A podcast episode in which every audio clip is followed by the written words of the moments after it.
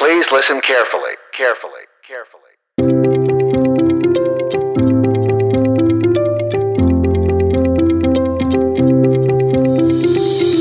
Hello, and welcome to the Utterly Moderate Podcast, where two reasonable social scientists discuss big, important topics by presenting just the facts and none of the unneeded opinions and bias.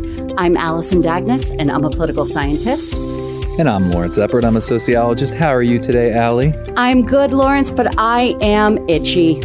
Itchy. I didn't have itchy on the uh, Allie intro bingo card. Yeah, I'm really itchy. I'm really, really itchy. So you're itchy. So I'm uh, itchy. expand on that for us. Thank you. I think I will.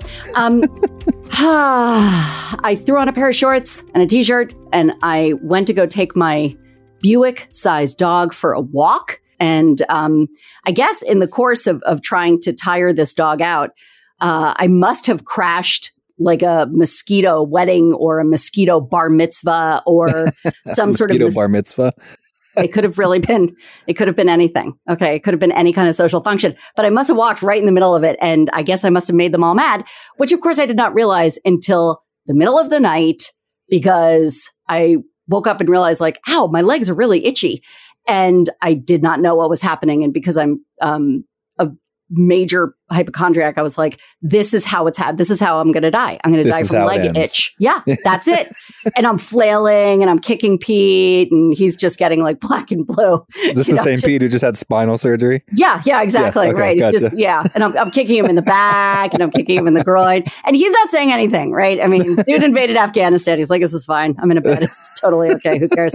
Um and, The and grand scheme of things, this ain't like so whatever. Yeah. I mean, yeah, I don't even, yeah, it's fine. Uh, and so I took a shower the next morning. I was like, what is going on? And I looked down and my legs are just covered in mosquito bites. And I really want to go on the record here. If I were some kind of nature girl, then okay. Because that happens to my friends who are nature girls. Oh, And you've made it very clear you do not like to go outside. no, I would like to uh, steal a line from one of my favorite movies, The Last Supper. I am I am pro Earthling. I'm not anti Earth, but I'm pro Earthling. And a friend of the pod, Chrissy Senecal, you know, this is for you. I, I love the fact that they that I've got friends who are big outdoorsy people. You know, your your hikers, your spelunkers. You know, the we've got a lot a lot of students, a lot of friends who are major hunters and gatherers. Uh, I think that's Hunters and awesome. Gatherers. Yeah, bo- both hunters and gatherers. We have many friends who are time travelers. Look, they, we are we have a wide variety of friends and and students. I had a student who was a bear hunter. I think that's wild. I thought that was cool. I asked if when he was done hunting the bear, if he like took the whole skin off and wore it like as like a coat. I was like, that's so cool. And he just he he did not he didn't do it. I was like, well, there's a missed opportunity. Um, and the student then looked at you quietly, put his head back down, and finished his exam. That's exactly right. and that explains the comment that he wrote on my teaching evaluation. That's right. it was an okay class. Professor was a little strange. Um, you know, I appreciate the outdoors, but I appreciate it from the inside. That's why God invented windows, and um, and I just think that that's the last time I might go outside in shorts ever again. Ever again. well, I hope you feel better soon, Allie. And uh, wherever you are listening to our show today, whether you are driving to work or running on the treadmill or at a mosquito bar mitzvah, we've got a great show for you today. We are interviewing conservative political commentator Mona Charen from The Bulwark. But before we get to that, Allie, I've got a big announcement. Ooh, exciting! I love announcements.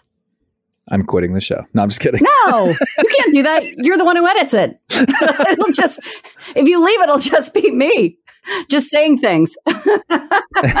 just you talking into the void. Now, uh, my big announcement is that towards the end of this month, the end of August, maybe early September, we're going to have a show that is going to have a mystery guest. I'm not going to tell you what the topic is.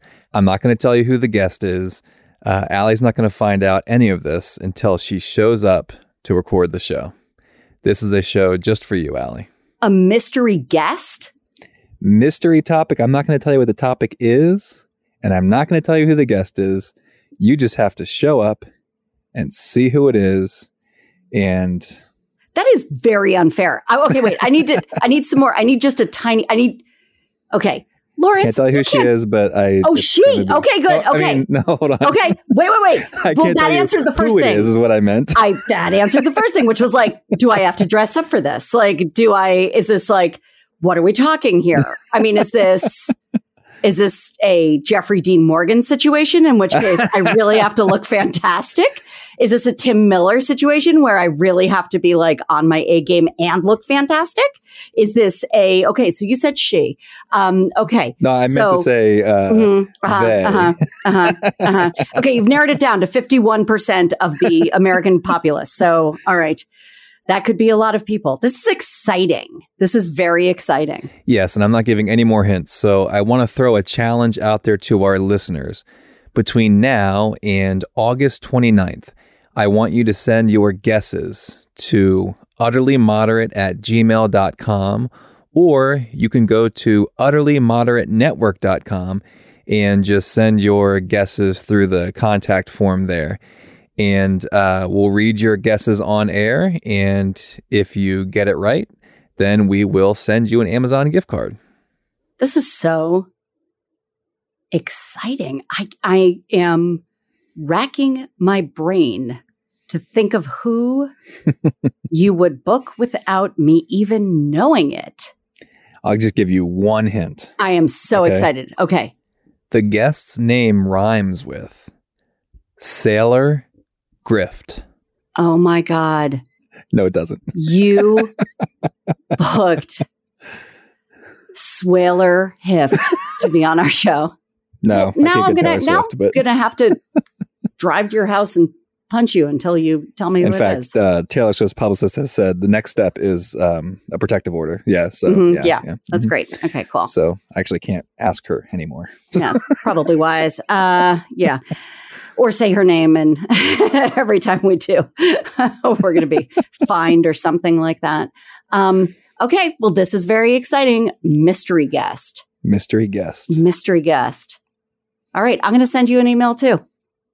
I'm going to guess myself. Well, I look forward to reading your guess, Allie, and I look forward to reading all of our listeners' guesses. So please, by August 29th, send your guesses to utterlymoderate at gmail.com, or you can go to utterlymoderatenetwork.com and go to the contact page, and you can send your guesses in through there. We will read your guesses on air before the guest arrives, and whoever gets it right, we're going to mail you an Amazon gift card. So um, that episode's going to air sometime around the end of August or early September. So make sure to get your guesses in by August 29th. All right, well, today we are being joined by conservative political commentator Mona Charen from The Bulwark. This is going to be a great conversation. Up next.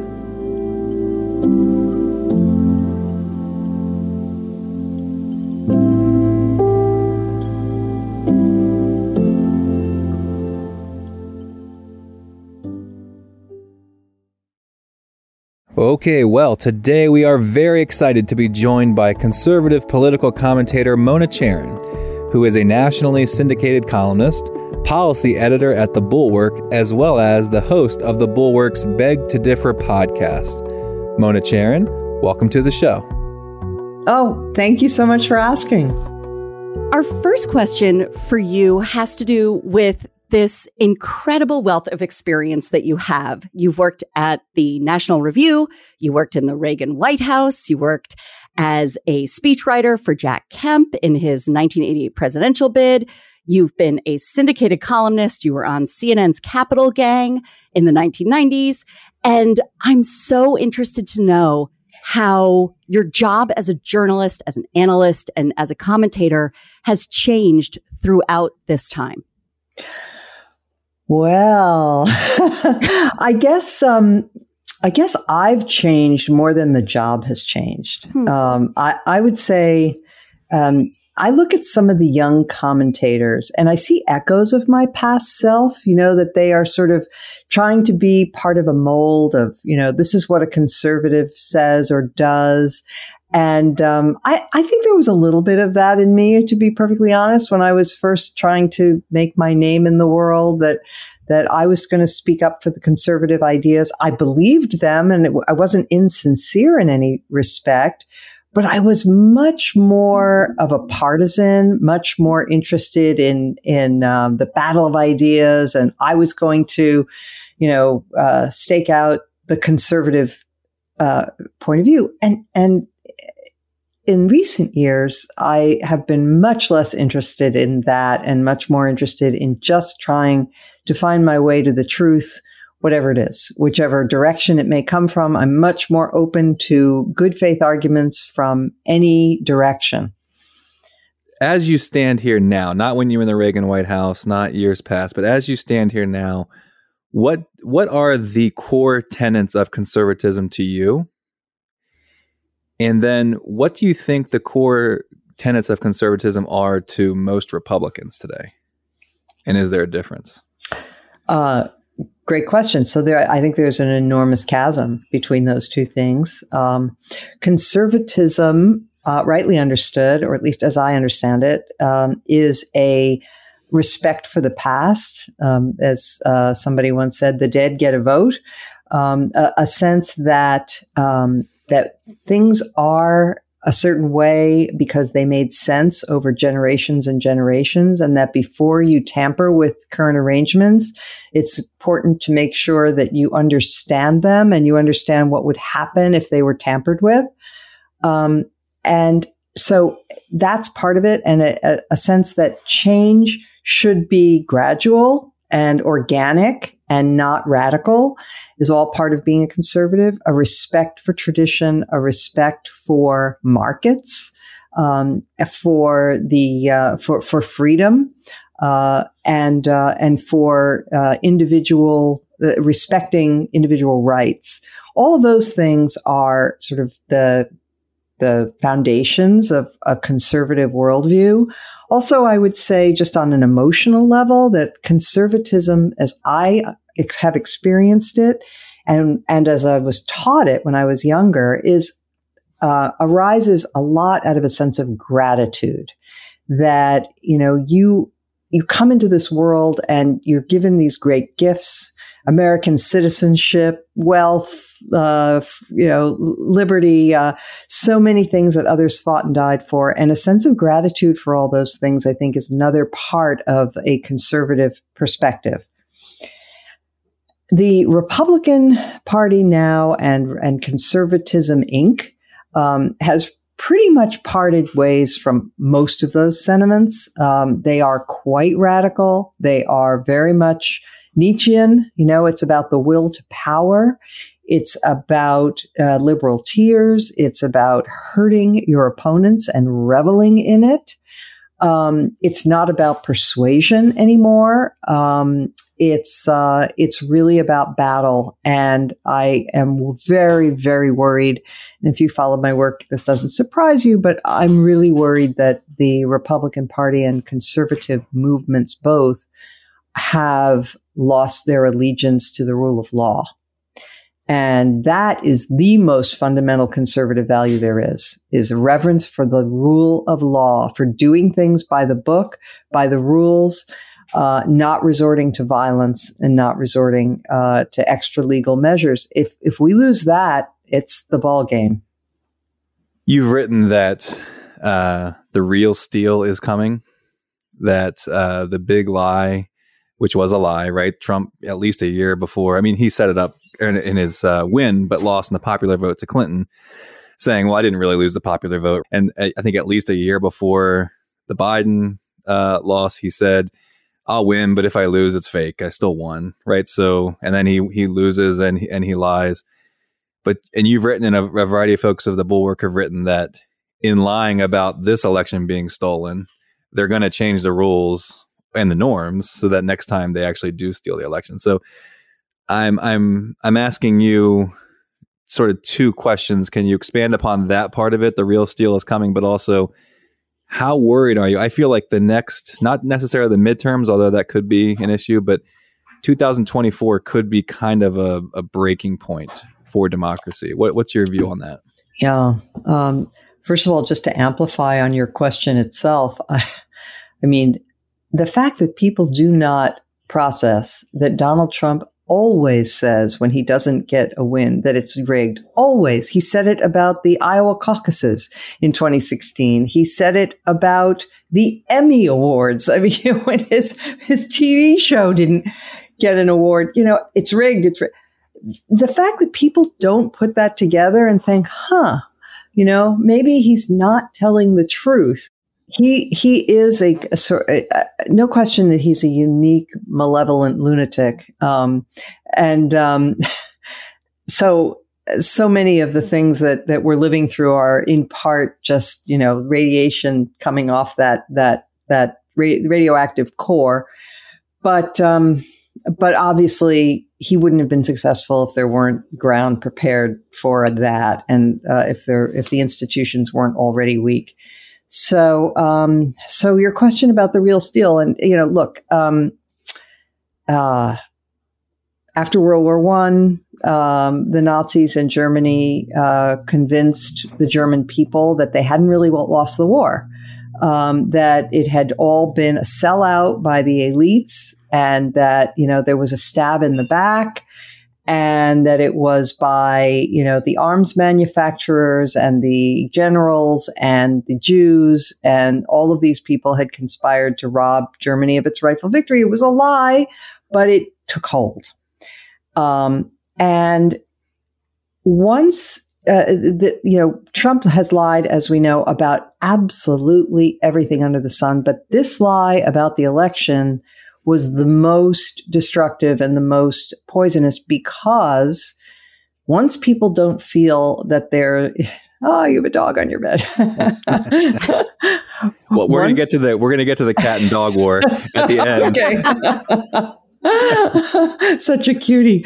Um, but once people don't uh, trust that the votes are legitimate um, then violence becomes not only possible, it becomes the only alternative, right? Um, and so that's my worry that um, that in 2024, uh, will there be a a move? Whether Trump is the nominee, especially if Trump is the nominee, but even if it's someone else, will there be a, so much distrust and a willingness? We've already seen a willingness to disregard the um, to disregard the voters and substitute, you know, Trump's wishes and and the wishes of of his acolytes. Will that will that be the case in 2024? Will we have say it's a close election and it goes to the House of Representatives? Um, you know, will how, how, will Republicans vote? Um, or say uh, there is some que- it's very close and there's some question about the votes from a certain county uh, you know republicans have shown the willingness to, to be to win at all cost. And you know that also could then trigger fury on the left. Um, they have their grievances. They feel that you know merrick garland was not properly you know seated. They have all kinds of sense you know that uh, that that the Electoral College unfairly advantages Republicans, which it does at the moment. So we are in treacherous, very treacherous territory, I'm sorry to say. I mean, I'm, by nature, I'm a fairly happy and optimistic person, but as I look at our country, I don't know whether 2020 is going to be seen in history as the last time we had a free and fair election or, you know, one without, we didn't, it, it didn't come off without violence. Uh, we'll see if 2024 runs smoothly. I don't know. One of my friends uh, asked me if I'm being overly pessimistic. I, I always qualify. I say I'm not saying the next election will be the end of democracy. What I'm saying is those are the stakes. Yeah, yeah, yeah. I'm uh, I'm with you because I'm normally a very optimistic person, and um, my husband likes to say that I play by '90s rules. You know, where back in the 90s you could you could get together across the aisle and you know, and and I just remember just the most wonderful um, tributes. Because I, I, worked at C-SPAN in the 90s and and oh. I remember when George Mitchell retired and and Bill Cohen just teared up and, and read this beautiful beautiful piece of work from you know Chief Justice Oliver Wendell Holmes. And it was just, it was like this lovely, you know, sort of, Yeah. oh, it was just so nice. And, and, and it was a time also where a lot of people were left behind. And I understand where the anger on both sides has come from. And, and you are correct that, that we are in a time right now where the, uh, Lawrence and I frequently talk about the, the grass is dry. And Yeah. so it just takes a little bit of a flame to, you know, to make everything catch on fire. Or as Charlie says, a clown with a flamethrower. But go ahead. yeah, no, it's true. Yeah. Yeah. and, you Yeah, know, yeah. He does have a flamethrower. Um, Absolutely. By the way, I'm sorry to interrupt your question, and I hope I won't ruin your train. no, of not at all. But I just wanted to mention, you know, you were talking about the um, the farewell for uh, for Mitchell. You, you know, rereading uh, Al Gore's concession speech in 2000, Oh my gosh. it was like it made your heart swell. It was beautiful, and it was such a, a, a wonderful tribute to the spirit of America and to the rule of law and to the fact that we are, you know, we have to come together and support our new pre. It was amazing. It Um, was. I played it and, for my uh, students because before the 2020 election. Yeah. Because uh, cause we were getting the word of, you know, this is a very unusual election. There are mail in ballots. This is, especially in Pennsylvania, where a Republican state legislature had passed a law that said we will not begin counting, I know you know, and so that was despicable. it was and and so all of the you know well i don't know why they're counting votes now well because you guys wanted us to count Yeah, votes afterwards you know like what are we doing here but i played that concession speech and i said this is this is the way that democracy runs Right. and so you're right it's the, it that that's why we play by 90s rules miss Charen. that's why we play by 90s rules because the rhetoric was so beautiful then Yes, yes, and the, and even though the reality was sometimes harsh, and the bitterness between the two parties was definitely palpable Mhm. on some occasions, um, there was a a ground level commitment on both sides to live by the rules and to follow the rules, and not to attempt to subvert the will of the voters, uh, and not to attempt to seize power illegitimately. which feels like a very low bar Yeah, at this point but um yeah, but you know but eh, but now but we're no longer there. we're really not and No. and i guess all of that actually does lead nicely to my question for you which is um, how much you and i both agree about the lack of decency now um, you've written so much and so many beautiful articles and i've heard you speak so eloquently about just the lack of decency and that is what that's what gets at me more than almost anything. I mean the the the lack of confidence in our institutions and the the distrust of politicians because I'm a huge fan of politicians. I think it takes a lot to run for office and I think that politicians of of all stripes are are you know generally brave and honorable people but it's this lack of this lack of decency towards one another and our ability to maintain these hostilities that really keeps me up at night. Um, and so, could you speak to that a little bit? Because I, I sense that you feel Um, that as strongly as I do. Oh, absolutely. Um, it's it's the thing I I grieve over, honestly, uh, the most. Um, I was just talking with Charlie Sykes today on his podcast about that just despicable, disgusting video uh, that Dinesh D'Souza released, where he Oh, was gosh, yeah. mocking the officers who were you know, held off the mob on January 6th, mocking them, laughing at them, and.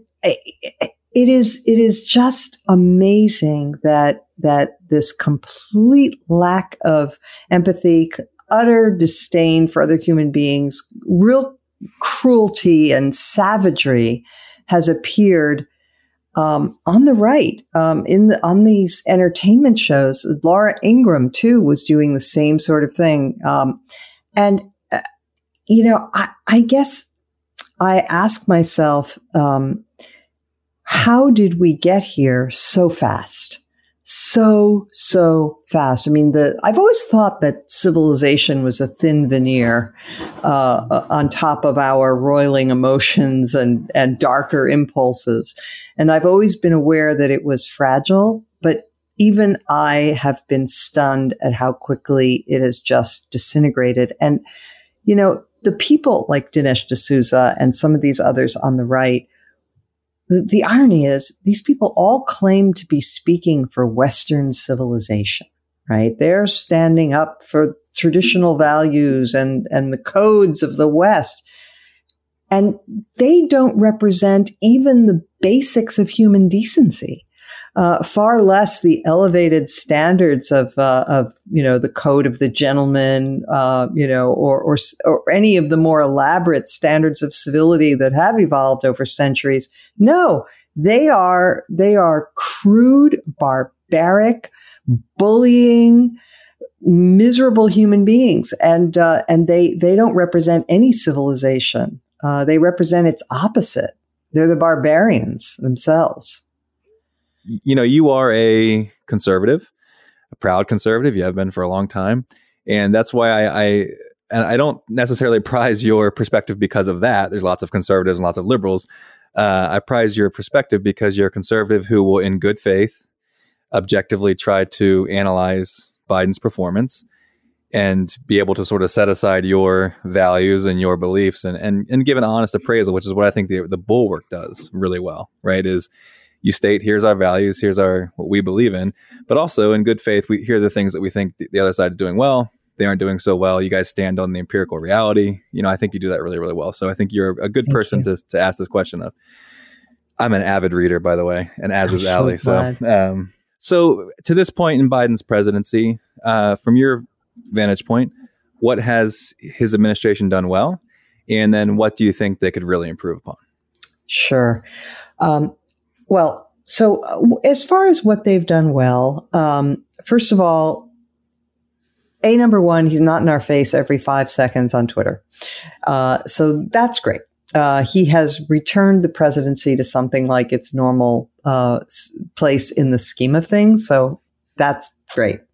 Um, he has appointed people, uh, some of whom have, you know, been very dignified and uh, and and brought uh, a certain amount of honor back to public service instead of the, you know, kind of grifters and frauds and crooks that Trump surrounded himself with. Uh, look, on the other hand, um, there are things that I just am not going to like in a Biden administration, and I said this when I wrote a column saying that I was voting for him. Um, I don't agree with them on abortion. Uh, I don't agree with them on um, on the huge amounts of government spending that they want to pass. I'm a skeptic of government spending. Uh, I think a certain amount is necessary, and certainly the the the um, rescue of the economy during COVID was a special situation, and I understand that. But uh, we're you know I I am quite concerned about the waste that is involved in some of these government huge, you know, trillions of dollars of spending. I'm worried about because my sense as as a conservative is that a lot of government money winds up not in the hands of those who need it most, but at those who are best at getting their hands on government money. And uh, frequently, that's people who are well connected, people who know how to game the system, um, and uh, so I worry about that. Uh, I'm also a little concerned uh, about inflation.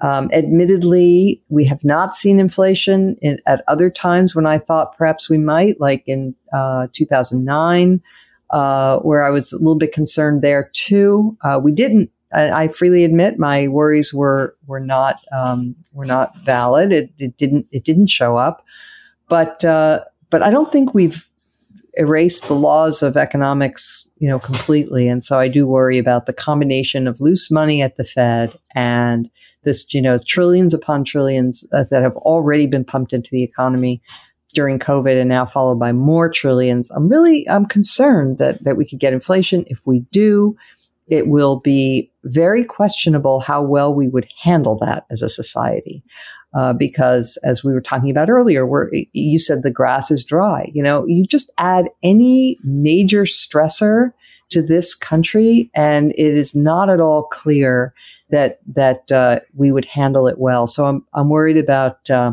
inflation. I'm also critical of the Biden administration for continuing the protectionist trade policies that Trump put in place. Uh, I, am really uh, amazed that they have not reversed course on those. I think they're very um, uh, misguided. And finally, I would say the um, Democratic Party in general, and this includes the Biden president uh, administration has had has not had its eye on the ball about where the danger lies in terms of protecting democracy. They have been so focused on these laws that Republican legislatures have been passing about voting. Now, a lot of these laws are sort of uh, mean spirited. Um, they they um, ratify to some degree the big lie by you know arguing that we need laws to prevent voter fraud, which didn't happen. Nevertheless, the laws themselves are not really they're not a return to Jim Crow. You know, putting voter ID in is nothing like Jim Crow uh, limits. And that's not what they should be worried about. What they should be worried about are things like the Electoral Count Act from 1887, which is a mess and leaves very unclear what would happen in the event of a legislature trying to, you know, change the electoral college uh, count for its state, for example. So those are the, that's where I think they've they've gotten off the point and and I think they should redirect their efforts toward reforming the Electoral Count Act and, and clarifying how votes are counted, not how votes are cast. Why have they dropped the ball on that? Because that feels like something that is not only important, but also potentially doable. Yeah. To revamp the law from 1886. Yeah. 87. I mean, whatever. Yeah. I, um, I don't know why they haven't. Uh, I, I, guess part of it is that sort of this pent up demand, you know, that they've had this HR1 thing, you know, on mm. the hmm. back burner for so long. And now they have a chance, they, as they see it, to pass it, though they really don't have an a- opportunity to pass it. Just mm. ask Joe Manchin. Right. Um, but, um, I don't know. I mean, they they really are missing the boat here, and uh, it's not in their. It's it's against their own interests. Uh, was Biden the first Democrat you voted for, and uh, whether that's yes or no. How did you feel pulling the lever? Um, it, he was the first Democrat I voted for, um, and I felt great pulling the lever uh, because uh, it was a national emergency. Um, another four years of Donald Trump would have, I don't know what it would have done, but it, it I'm not optimistic about what the outcome would have been if he had gotten a second term. So never cast a vote more happily. Wow. I think you and my husband would get along really, really well. He he has said very similar things. he has a model train room. He has a that, model train room. Yes. Um, yeah. nice. That's really a draw for many people, Lawrence, but but still. Um, it is for Lawrence. it is, yeah, it is. It is for Lawrence. Um, I recently watched two C-SPAN Q&As with you and Ruth Marcus. Oh gosh. Which were charming and so much fun to watch. and um, you two grew up together in New Jersey, and uh, so you were childhood friends, and now you are swimming in the same Washington waters. Um, and so I was wondering if you could tell us a little bit about that friendship and also then sort of branch out to a larger discussion about the role of bipartisanship in policymaking and all of the discussions that go around policymaking, because it feels that if you're not even talking to somebody with whom you might have a policy disagreement, then that all breaks down a little bit. Yeah. So Ruth and I met in the fourth grade. Um, and uh, and became good friends in high school. Um, and um, I don't know if I mentioned this in either of the Q and A's that we did with Brian, but uh, but I, I give Ruth a lot of credit for for giving me a kick in the behind to get uh, academically in gear because we were comp- we were fierce competitors with one another. Really? And so, you know, she was more self-disciplined and and a better worker than I was. I tended to be kind of lazy and do things at the last minute and pull an all-nighter.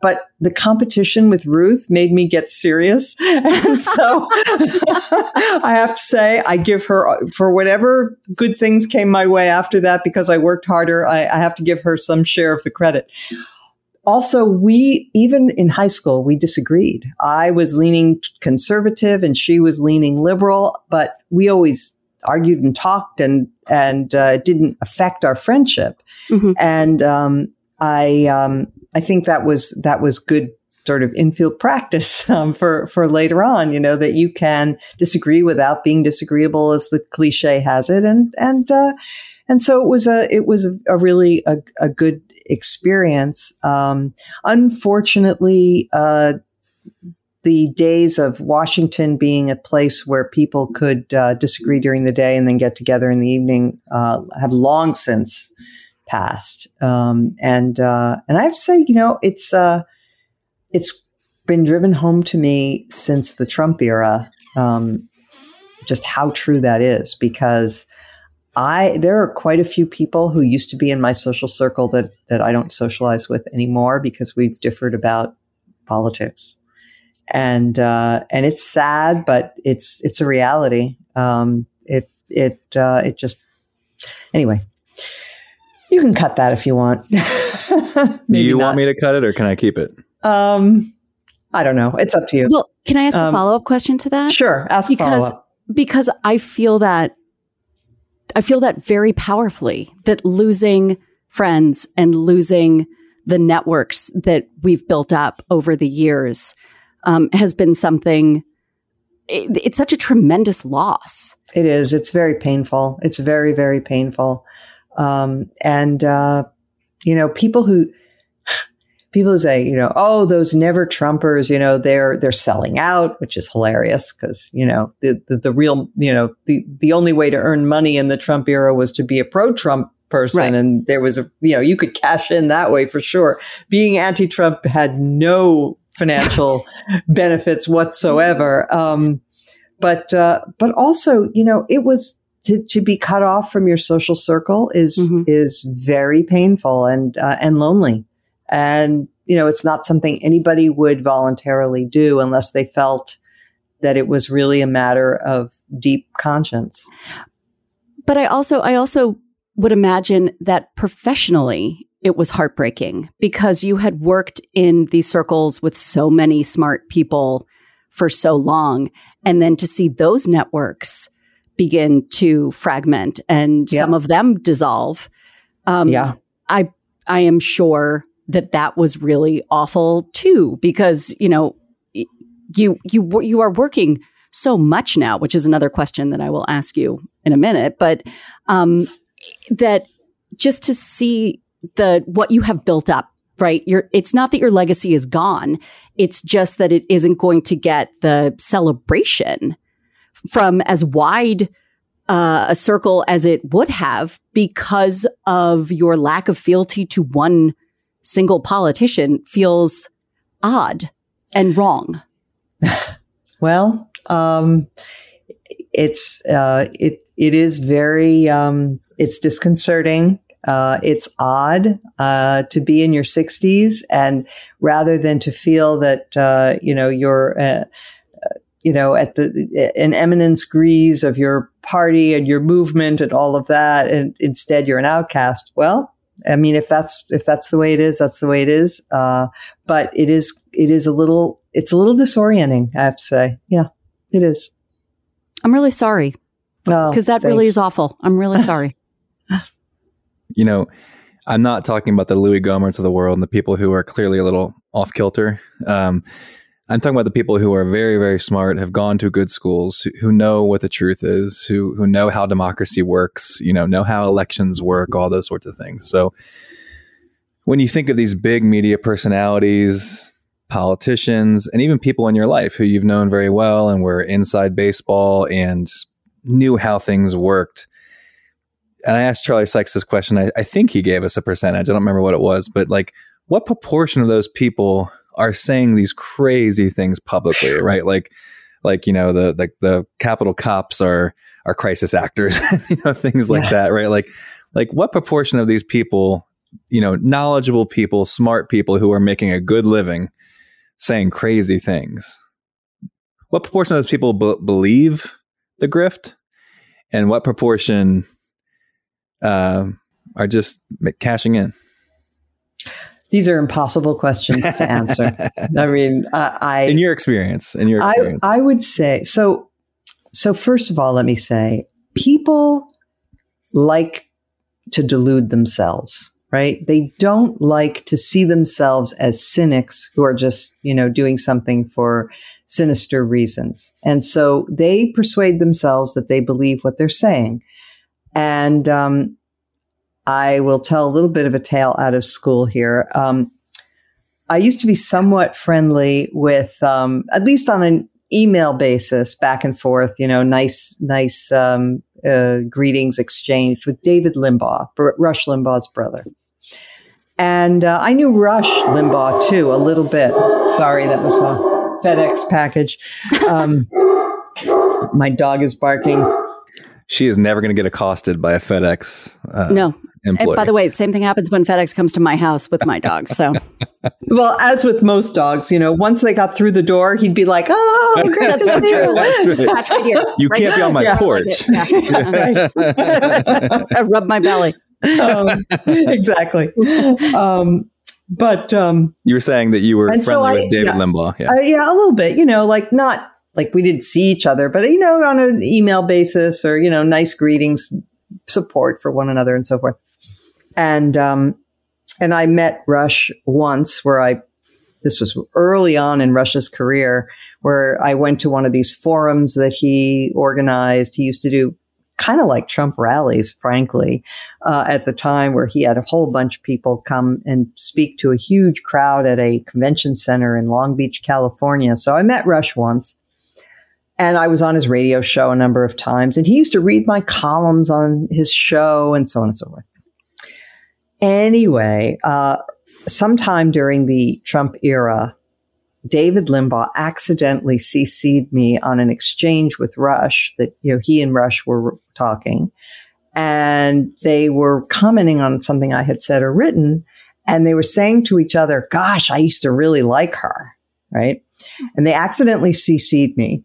And um, so I wrote to David some tart little response and he was he was abashed. He was really upset and apologized profusely for having accidentally included me on that exchange. But here's the takeaway.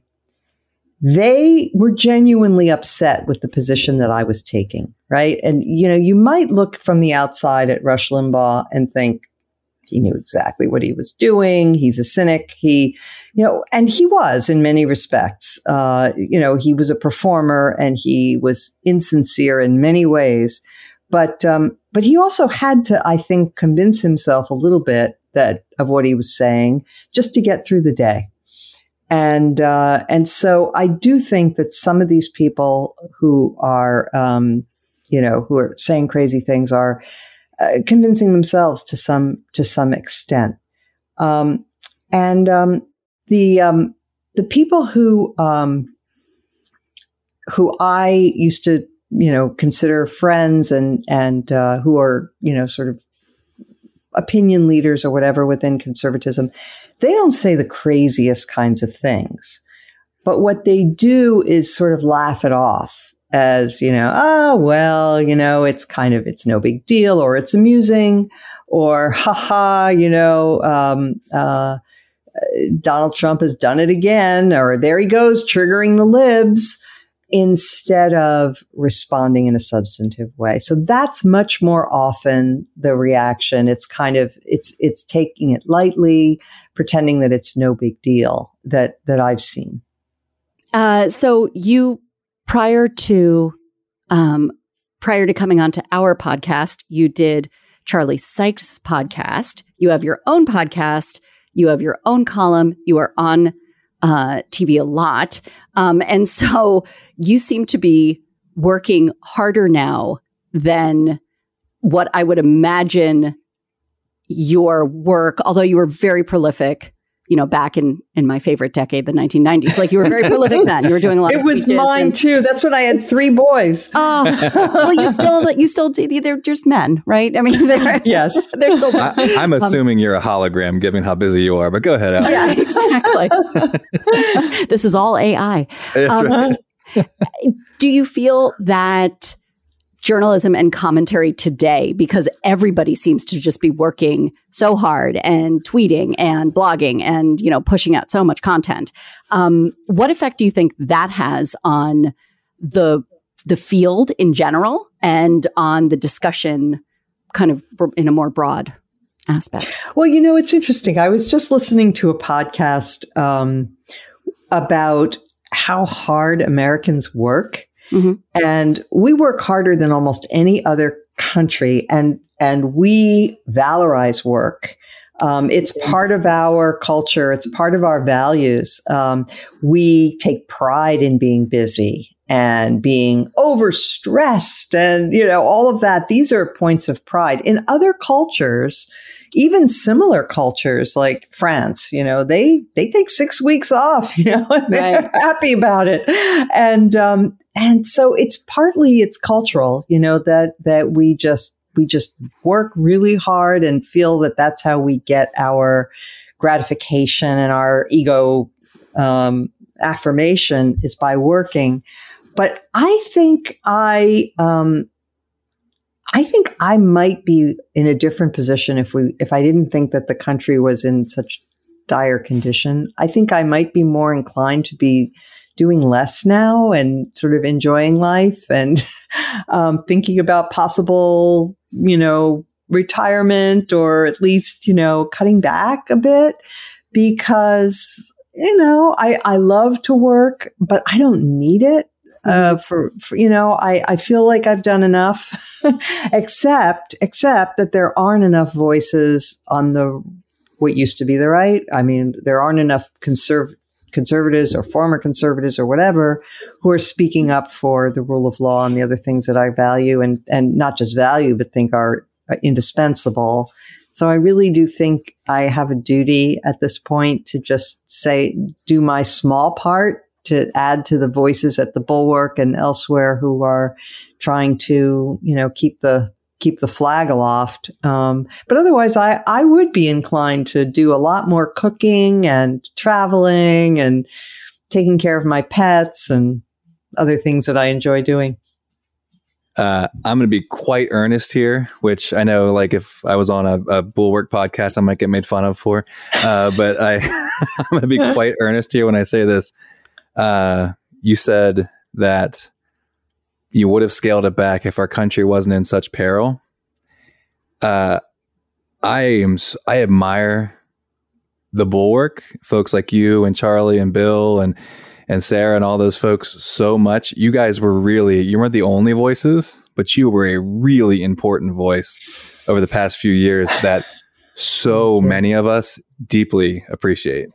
Well, I really appreciate that. Thank you for saying that. That's the thought, honest to God truth. Um, so, Thank you. Anyhow, uh, so please don't leave us. yeah. okay.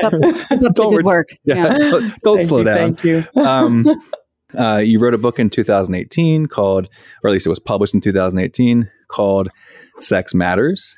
And so one of the things you write quite extensively about in that book is that uh, not that biological sex is all that matters or that cultural manifestations of gender are all that matters, but that both matter, right? And that we can't erase biological sex from uh, the discussion. So, could you just sort of expand upon that? You say it's sort of been the impact of biological sex on divisions in society has been downplayed by the left, by universities, et cetera. Could you could you sort of make tell us about that argument? Sure. Um, you know, that book was, as you say, it was published in 2018. And even in the intervening few years, it has become less and less possible to even say some of the things that I wrote about in that book are now considered, you know, cancelable offenses, like insisting that biological sex is a real thing and that it does affect our personalities and our life choices and lots of things, our behaviors. Um,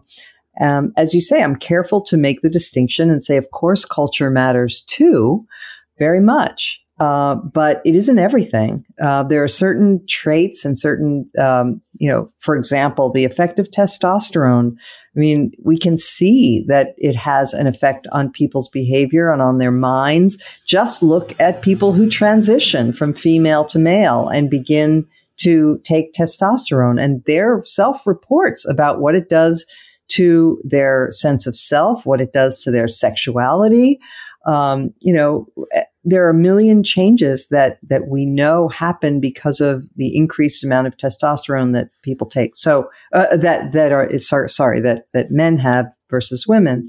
Um, it, it, it, it explains a lot when you understand the effect of just that one hormone, but there are so many other differences. And, um, and so my argument is always that, um, that yes, take into account all of the different influences, but don't deny reality. Don't deny science. Uh, deal with it and, uh, and, and be aware that these things, these things are real. Further, I, I argue in that book that there are a lot of things about traditional femininity that make women happy and that should be embraced rather than transcended. Um, getting married, having children, having a home that's yours, security. Uh, women around the world in every culture are more concerned about security than men. And there's a reason for that. It's because we're the ones who get pregnant and we're the ones who have to care for little kids. We want somebody to take care of us while we're taking care of others. And we need that. And families need that. And one of the things that has gone so badly wrong in our society is that the family is falling apart and more and more people are raising children without fathers and it is a very unstable and unhappy situation. It's not to say that everybody who's raised by a single parent is unhappy, far from it, but it's harder. It's much harder. And also, fathers are important. Good fathers are important in the development of both boys and girls. Um, and so that's part of what I see as I look around, and I see more and more evidence of this. That uh, the, the loneliness epidemic, uh, epidemic the, uh, the, the the rising rates of suicide, the um, the even the embrace of political extremism, I think is partly traceable to the fact that we have fewer intact families forming intact communities um, that that give people a sense of belonging and a sense of meaning. Um, you cannot have intact communities, which are so crucial to civic health, if you don't have intact families. You just can't have it. Families are the the very building block of society, and you know I've come to think that same sex families are fine, you know, as long as people stay together, as long as the parents put the welfare of their children uh, and the stability of that marriage very, very, very high on their list of priorities. I'm not saying nobody should ever divorce, obviously. Sometimes it's necessary, but, um, but certainly the epidemic of divorce and, um, you know, uh, never married uh, is a is a huge huge challenge for our society that has radiating effects in every other realm uh, that we're that we're experiencing. So you say in that book, you say that uh, there's a connection between at least some of the limitations and extremes of modern feminism and aimlessness in men. I wonder if yeah. you could if you could expand upon that. Yeah, I I actually think that the the basics of life are important to both sexes. So, what do I mean by the basics? You're born into a family, you grow up, you form a family of your own. And for, for far, far, far too many people in our society, boys don't grow up to be men who become husbands and fathers. Uh, they become fathers, but not husbands. Um, they they have very detached relationships with their children. They don't get the tremendous gratification and um, self esteem that comes from playing a key role in the family. And I think that that men, unfortunately, the feminists were too often willing to to denigrate the role of fathers and husbands, or to say it wasn't necessary. Um, and uh, I fault them for that because it's extremely necessary. We know it from the social science data about the outcomes for kids who are raised uh, in intact uh, families versus those that aren't, that, that fathers play a key role. They're incredibly important to the self-esteem of their daughters, for example. Girls who are raised by their fathers and mothers are much less likely to have, for example, eating disorders and, uh, or, or to have, to, to, to get pregnant as teenagers or to engage in other risky behaviors. Boys who are raised by mothers and fathers uh, are much less likely to have trouble in school, to get in trouble with the law, uh, and so forth. So fathers are key to raising happy, well-adjusted, civilized human beings. And it also, so if you go through life sort of drifting, it, without a, a wife, without a family that you are responsible for, um, you are much less likely to meet other milestones in life that are important. You're much less likely to be employed. You're much more likely to have substance abuse issues. You're much more likely to um, to be radicalized uh, by things you see on the internet. I mean, there are so many effects of this sort of these these lost men, uh, men who are not part of families and not part of communities. You know, Mona, when I was listening to your answer, I couldn't help but think of the work of Raj Chetty, who I'm sure you are familiar with and you've you've uh, used in your work. Yeah, absolutely. And I refer to it in the book. Yeah. Right. And so I know you're familiar, but I'll just uh, summarize for our listeners. So Raj Chetty and his colleagues, they have this big data, tens of millions of anonymous tax returns uh, from Americans all across the country. And what they're able to do is to look across these tens of millions of tax returns and see people's adult outcomes, the types of lives that they end up leading uh, in early adulthood. So whether or not they're upwardly mobile, incarcerated, married, the types of incomes that they earn, etc., and trace it back to the communities in which they grew up and see if there's a connection between the characteristics of those communities and the outcomes that they that they had later in life. And they found that there were some pretty strong correlations between a variety of variables, but five in particular really stuck out. One was racial segregation, uh, income inequality was another, school quality, social capital. But one that they found was strong and was the strongest was single parenthood. And they're not talking about single parenthood at the household level, like how your own family impacts you. What they're looking at there is does living in a community with many single parents uh, correlate with your likelihood of being upwardly mobile? And they found that it did. There was a strong negative correlation, meaning that the more single parents, the less mobility there was from that particular area of the country.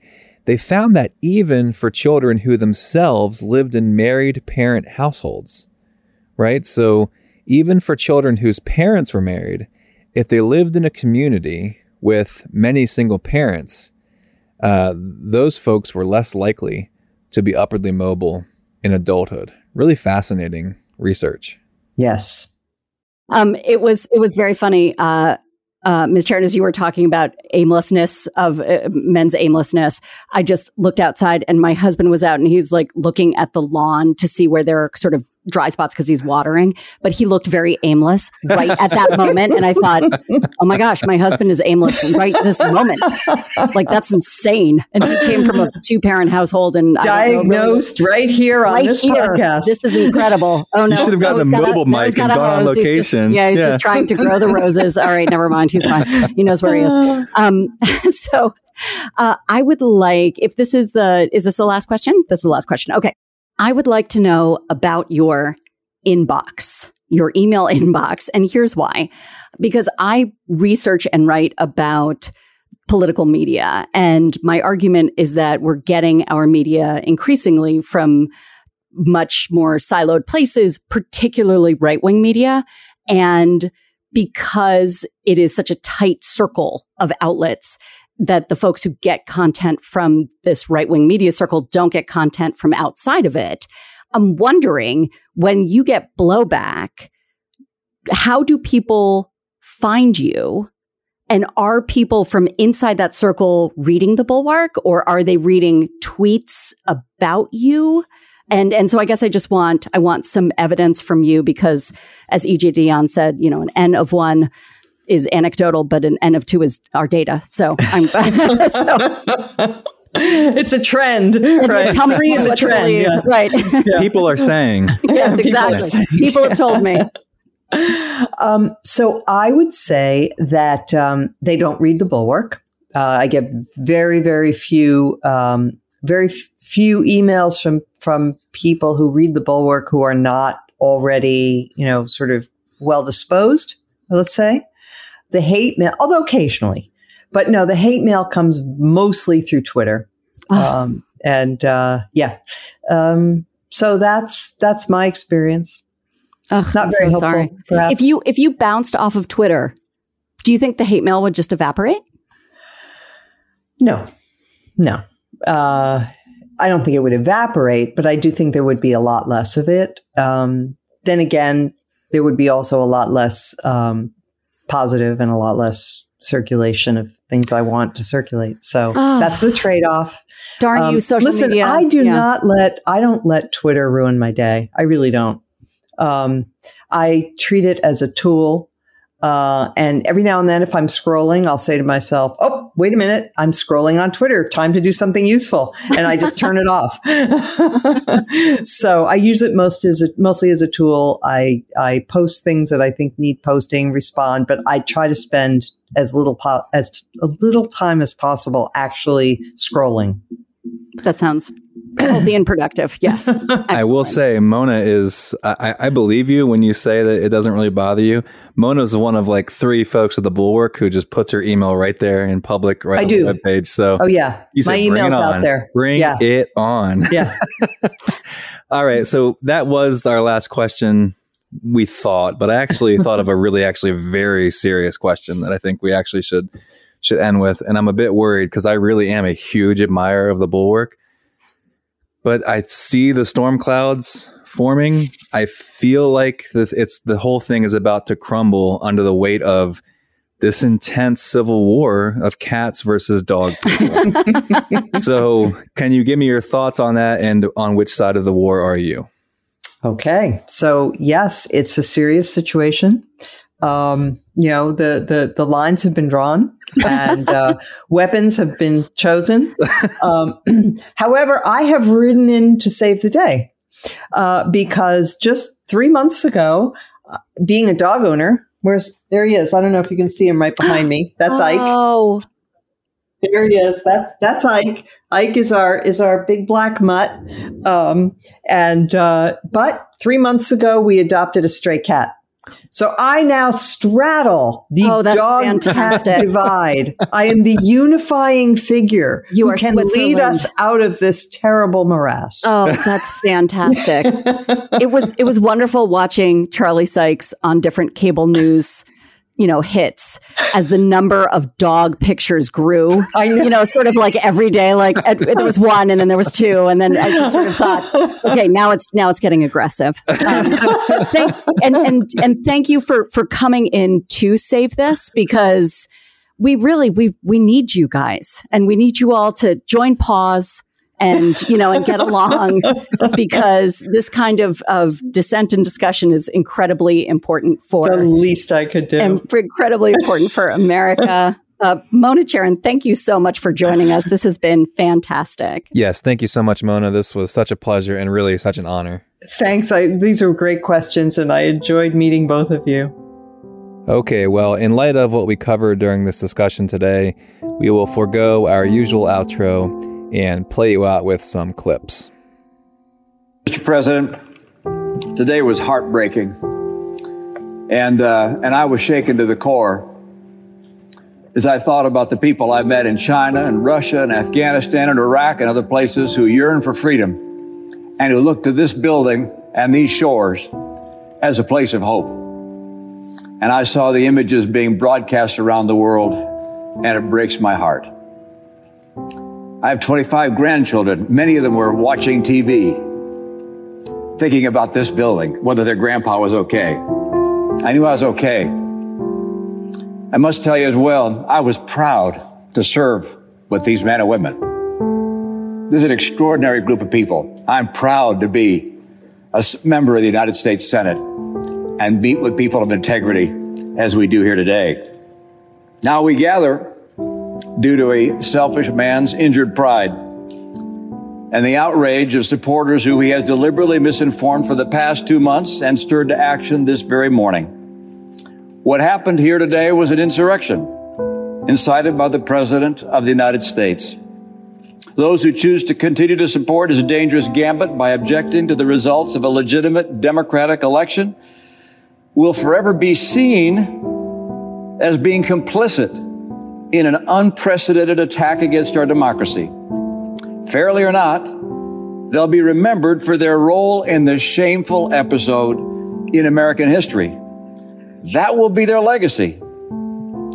I salute Senator Lankford and Loeffler and Braun and Daines, and I'm sure others who, in the light of today's outrage, have withdrawn their objection. For any who remain insistent on an audit in order to satisfy the many people who believe that the election was stolen, I'd offer this perspective. No congressional audit is ever going to convince these voters, particularly when the president will continue to say that the election was stolen. The best way we can show respect for the voters who are upset is by telling them the truth.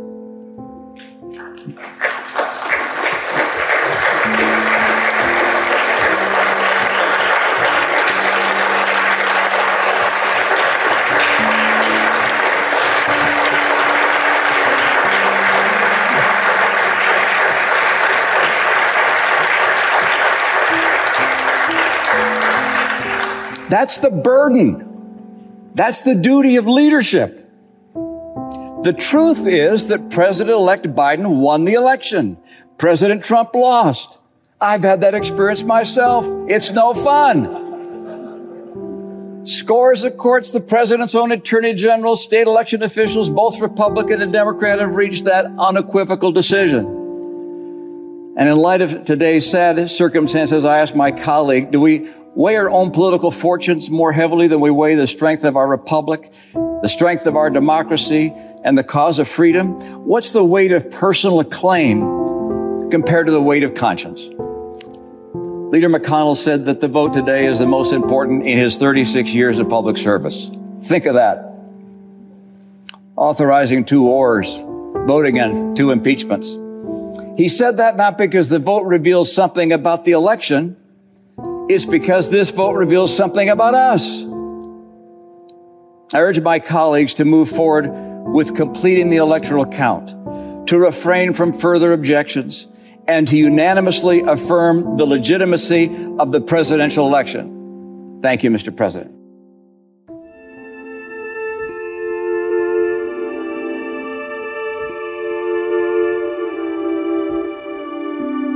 There's a chapel in Kansas standing on the exact center of the lower 48.